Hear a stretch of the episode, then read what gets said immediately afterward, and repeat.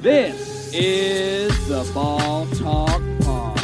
Evan Kinser. Starting now. Welcome, and thanks for tuning in to the Ball Talk Pod with Evan Kinser. Today, I'm joined by former SEC Player of the Year and NBA draft pick Derrick Byars. Derrick, thanks for coming on. Thanks for having me, Evan. Glad to be here.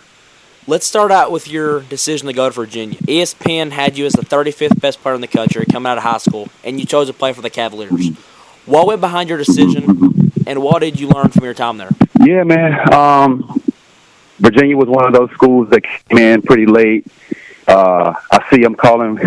see, I'm talking to uh, a Kentucky number right now. So that was one of the schools that uh, reached out to me as well. The Wildcats were a heavy favorite for me at first, but decided on Virginia eventually because they were a top five school at the time. You know, and they lost Roger Mason to the NBA draft. They lost a couple other seniors that played the wing position as well.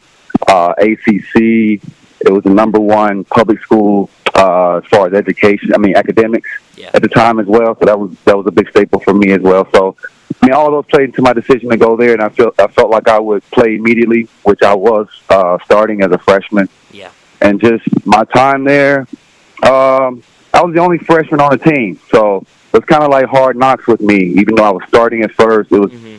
it was like I was the, the the little brother that was always picked on a little bit, or not picked on, but you know, just kind of Yeah. uh, tough love and things like that. So um, I learned right away that it wasn't going to be smooth sailing. You know, I was going to hit freshman slumps and things like that. And uh, but you know, I'm, I'm I'm glad to have had the teammates that I did. They picked me up when I was down and things like that. So it was just a situation where didn't really click with the coaching staff, and uh, decided I had to transfer.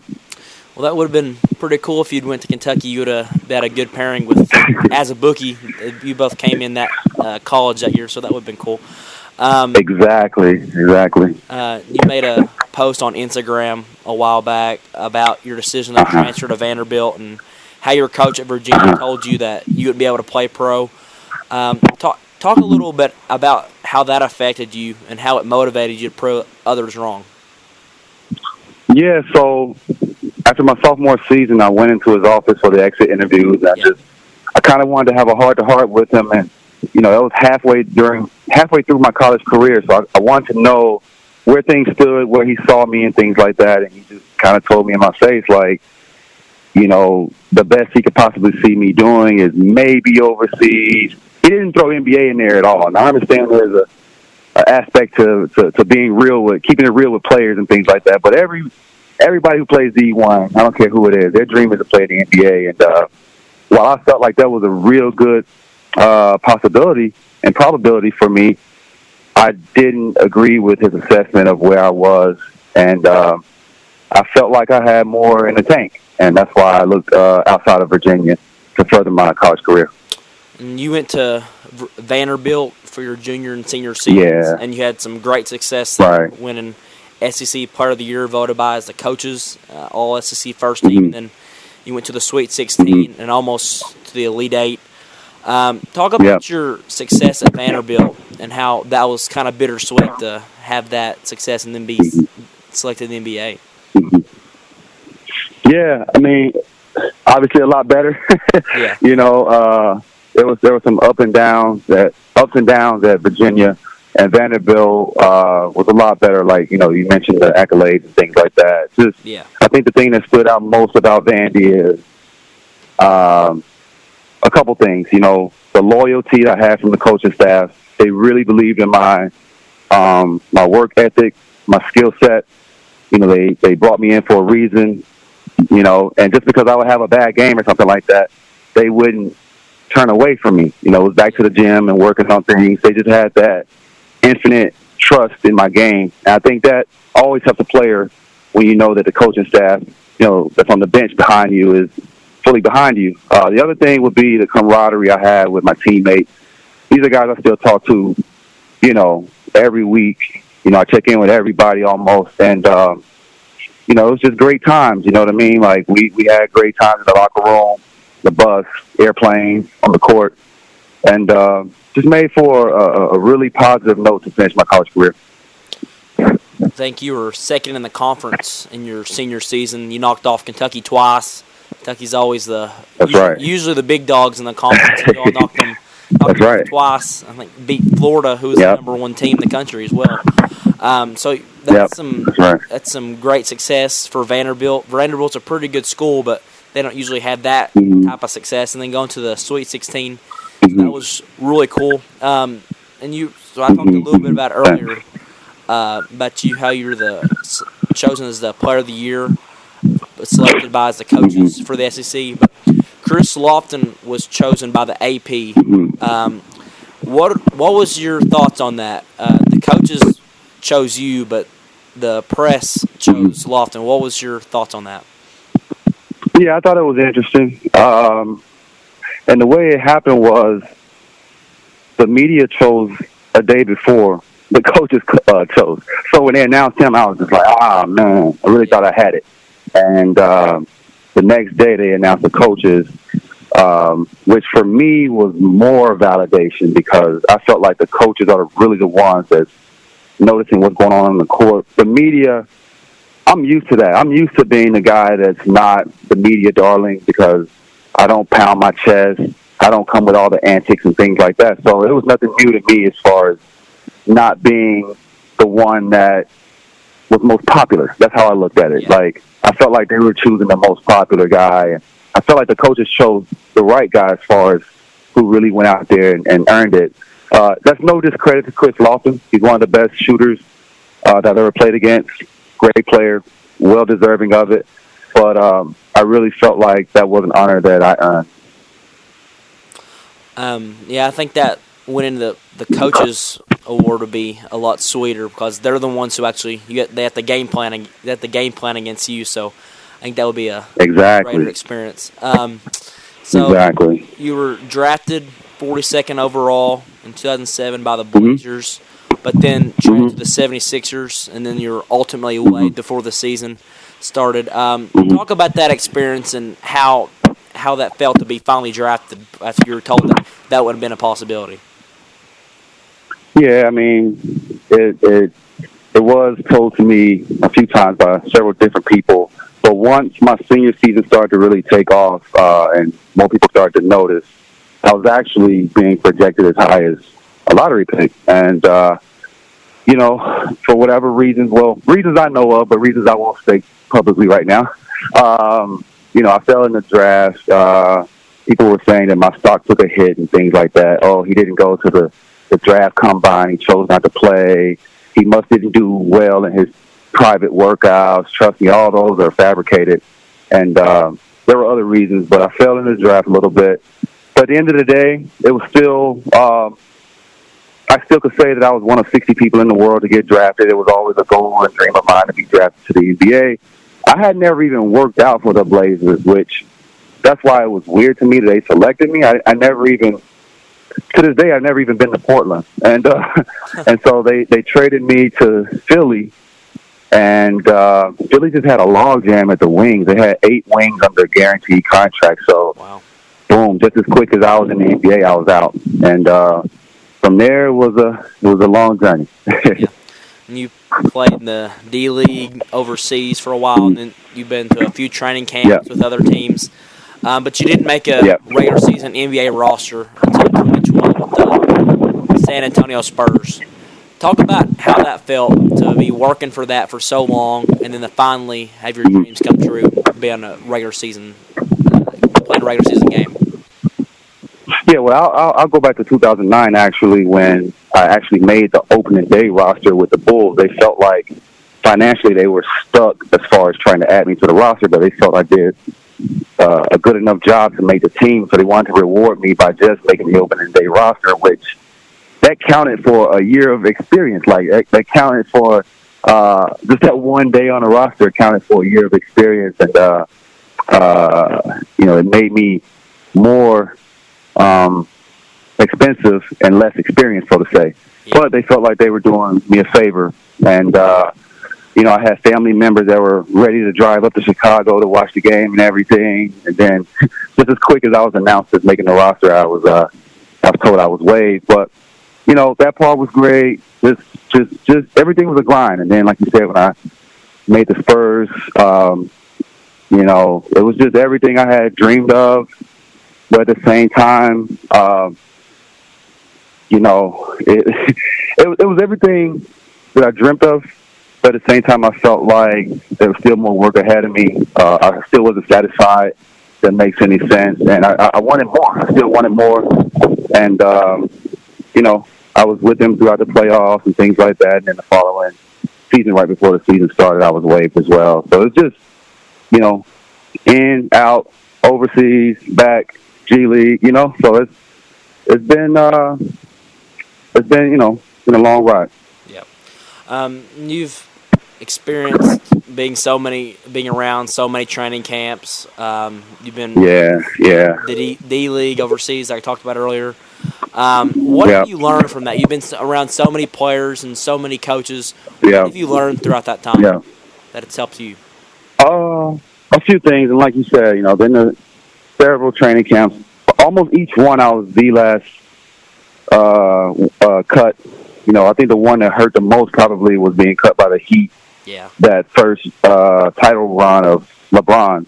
I really would have, you know, loved to have gotten the championship ring, but uh, you know, being around KD and OKC, being around D Rose in Chicago, like these are humble superstars that, you know, there's just you can't even put a price on those experiences uh, and being able to share them with your, your kids later in life.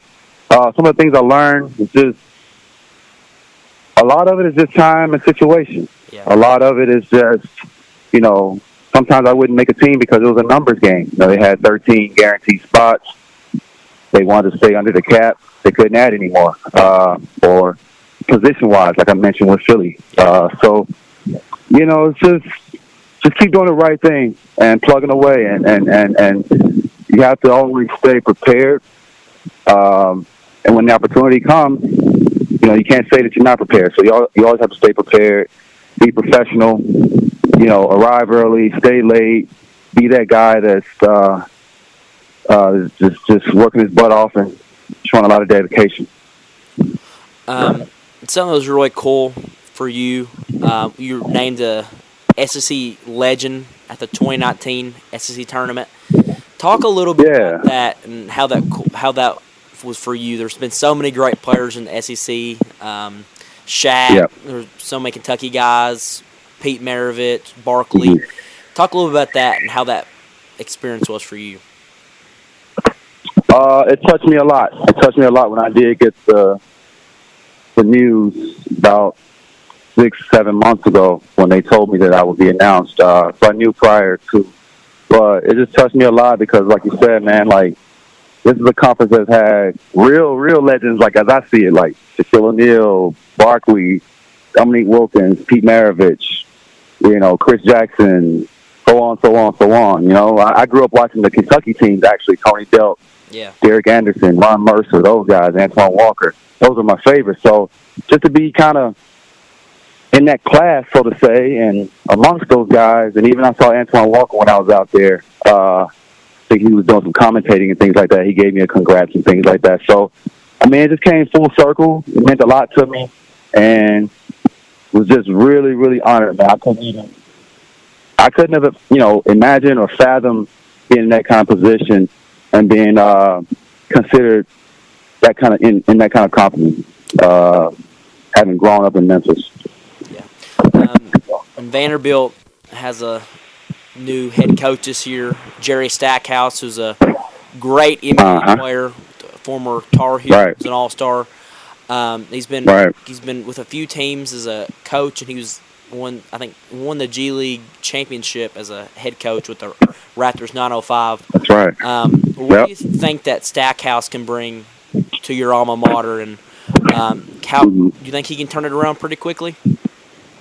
I do. I do. You know, I think he signed with a six year deal. Yeah. So I definitely think they want to make sure that he's bringing his guys in before they, you know, really, really critique his success. But I don't even think he needs that long. I think he's going to get after it right away. I've, I've seen some of the coaching staff hires.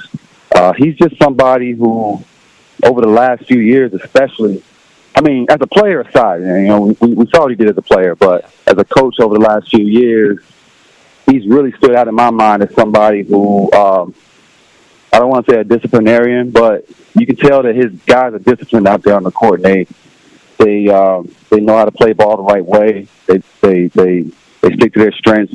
He has a good system, things like that. So, you know, I know he'll bring some other specialized coaches on the staff, and uh, it's just what's the best way to say? It's like a different wave, like a different flavor that we're bringing. I mean, I think he's somebody who, uh, you know, he's already ingratiated himself with the community and things like that just in a matter of weeks. I just think it's, especially coming off the season we just had, man. I think, uh, I think it, it, it gives us a lot of excitement and energy to uh, to build around with uh, with him and to him. And I think this is an absolutely great hire by Vanderbilt. I thought he should have gotten more consideration yeah. for NBA jobs. Um, NBA head coaches, right? Exactly. Yeah. Yep. So this I is agree. this is just a great hiring. Um, mm-hmm. Nashville is a great city. I love I love going there for the SEC tournament when I'm able to. It's really nice. yeah. There's been uh, some good good recruits came in last year. Um, uh-huh. could go top five, so they've been able to bring some players. Exactly. I think Stackhouse can definitely bring in some other players, and um, he exactly a, a, big thing you get to have as a coach is relationships, and I think he's got mm-hmm. some great relationships already. His playing career, mm-hmm. he's been a mentor mm-hmm. for so many uh, young players. Uh, I'm a Laker fan, so I obviously know about his uh, his friendship with um, his mentorship with uh, Ingram. So uh, yeah, yeah, it, yeah, yeah. From Kinston. That's another underestimated.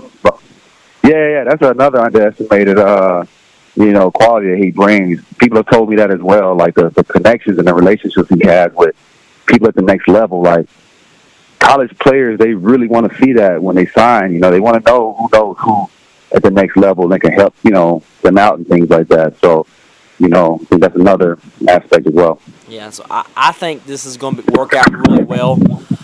Um, it just I'm excited to see what Vanderbilt. Yeah. Hopefully they don't beat Kentucky though. They can't can't beat like your team did uh. twice in a season. So hopefully that's not going to happen.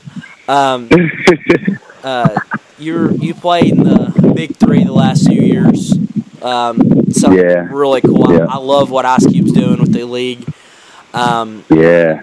So what is your what have you thought about the Big Three so far? I I think it's been really cool. Mm-hmm. Um, what do you think about it? Yeah, it has been. You know, going into season three right now. I think it's super cool because one, it gives people their basketball fix when there's no real basketball on. There's yeah. no college, there's no NBA. They stick it right in that schedule um, and it's great. It's great entertainment. A lot of people have told me that it's more entertaining in person than uh, the NBA games are. And we're actually going to NBA venues. Um, and some of them have sold out. Like they, they sold out in Brooklyn. They sold out. You know, Staples Center was full, full of celebrities. It's just super entertaining, and for for a player, they treat us well.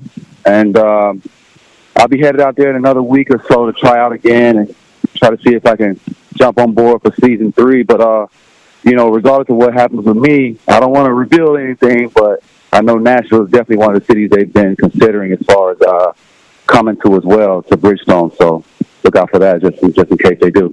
Wow, that'd be that'd be awesome. I, I remember uh, yeah. first year they had it in Lexington. They had a uh, game, that's right, and I, it was awesome. I was able to go to that, and yeah. I, I agree. I, okay. I, I do think that the three games are it was it was funner than an NBA game. I've been it's because an NBA game it's just a it's a different feel like, but it feels at the the big right. three everybody's friends and they come like other players so just play a game they'll come out and watch the other game. Uh, I think that's that's really cool. Um, yep. You just you get, you get, a lot of basketball. If you love basketball and you know the history of it, I think the Big Three is the perfect league uh-huh. for you to watch. Um, got some really exactly. I agree. Really big names this year. I I was yep. excited to see uh, Metta World Peace last year. I'm excited to see how yep. Lamar Odom can do this year as well. Um, hope yeah, man, me too. really good. Um, Yeah, Yeah. yeah, I'm rooting for him too. Yeah, and I hope you. Uh, Gilbert Arenas. yeah, that that would be really nice. I'm excited to see that, and uh, I wish you the best of luck for this season. Hopefully, you, you make the roster, and I'm uh, excited to see what you can do if um, given the opportunity. I appreciate it. Um, well, Derrick, thanks again for coming on. It's been great to be able to talk to you with you. Um, Thank you, man. love to have you back on sometime. Sounds good. Sounds good. Just let me know anytime, man.